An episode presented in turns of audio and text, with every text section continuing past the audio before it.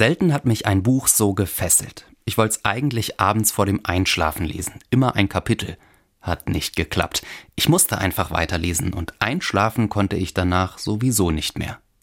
Das Buch Februar 33 erzählt, wie Deutschland 1933 in nur einem Monat von einer Demokratie zu einer Diktatur wird. Der Autor Uwe Wittstock hat das Leben damaliger Schriftsteller akribisch recherchiert und diesen Februar aus der Perspektive von Erich Maria Remarque oder Thomas und Heinrich Mann erzählt. Sie haben als Menschen des Wortes damals viel notiert, in Tagebüchern oder Briefen, und ihr Leben steht stellvertretend für das so vieler Menschen, von denen man viel weniger weiß. Jüdische Handwerker oder politisch andersdenkende Lehrerinnen. Hochspannend ist, dass manche von ihnen blitzschnell merken, welches Terrorregime da mit Hitler am Horizont aufzieht.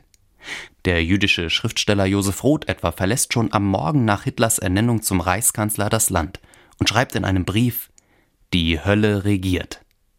Andere Kollegen beschwichtigen, mit dem Hitlerspuk wird's bald wieder vorbei sein. Eine fatale Fehleinschätzung. Der Autor Uwe Wittstock schreibt in seinem Vorwort Heute liegen die Dinge anders, glücklicherweise. Doch zu vielen Faktoren finden sich Parallelen. Die wachsende Spaltung der Gesellschaft, die Dauerempörung im Netz, die den Keil immer tiefer treibt, der zunehmende Judenhass, der Aufstieg nationalistischer Regime in anderen Ländern. Vielleicht also kein schlechter Zeitpunkt, um sich vor Augen zu führen, was mit einer Demokratie geschehen kann, findet Wittstock. Als ich den Buchdeckel schließe, klopft mein Herz, denn nichts ist selbstverständlich. Wehret den Anfängen.